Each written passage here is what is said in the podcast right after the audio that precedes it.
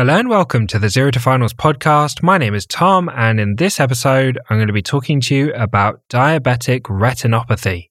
And you can find written notes on this topic at zerotofinals.com slash diabetic retinopathy or in the ophthalmology section of the second edition of the Zero to Finals Medicine book. And you can find flashcards and questions to train your knowledge on this content and help you remember the information for longer at members.zerotofinals.com. So let's get straight into it. Diabetic retinopathy involves damage to the retinal blood vessels due to prolonged high blood sugar levels in diabetes. Let's start with the pathophysiology. Hyperglycemia, which is a high blood glucose level, damages the small vessels in the retina at the back of the eye, particularly the endothelial cells of these blood vessels. Increased vascular permeability leads to leaking blood vessels, blot hemorrhages, and hard exudates on the retina. Hard exudates are yellow white deposits of lipids and proteins on the retina. Damage to the blood vessel walls leads to microaneurysms and venous beading. Microaneurysms are small bulges in the blood vessel walls. Venous beading is where the walls of the veins of the retina are no longer straight and parallel and they look more like a string of beads or a string of sausages. Damage to nerve fibers in the retina causes fluffy white patches called cotton wool spots. Intraretinal microvascular abnormalities or IRMA, refers to dilated and tortuous capillaries on the retina. These can act as a shunt between the arterial and the venous vessels in the retina, meaning that blood flows directly from the arterial to the venous vessels. Neovascularization involves the release of growth factors which stimulates new blood vessel development. Let's go through the grading Diabetic retinopathy is graded based on the findings on fundoscopy examination.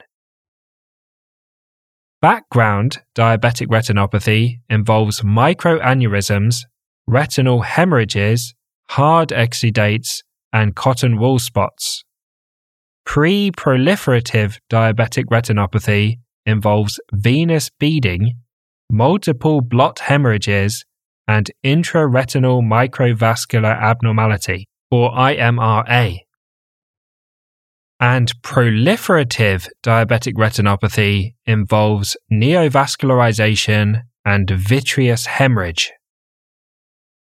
Diabetic maculopathy also exists separately and involves exudates within the macula and macular edema.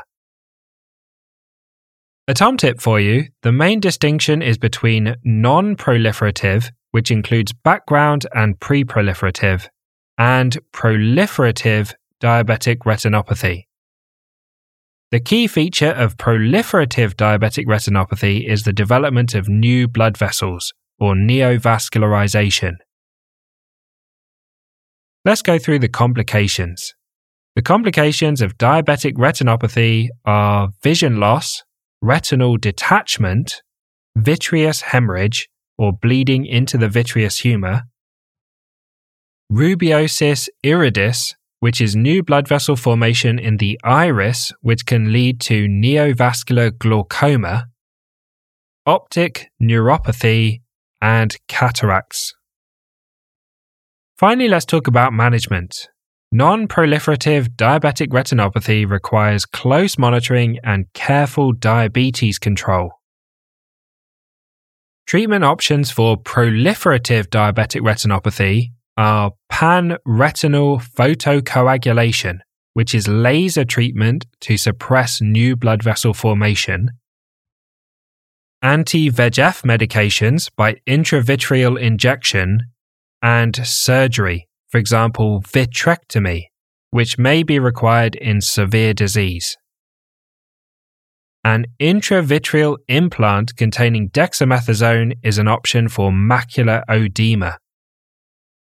So thanks for listening to this episode on diabetic retinopathy. As always, a big thank you to Harry Watchman for perfectly editing the podcast. And I hope you join us for the next episode where we'll talk about hypertensive retinopathy.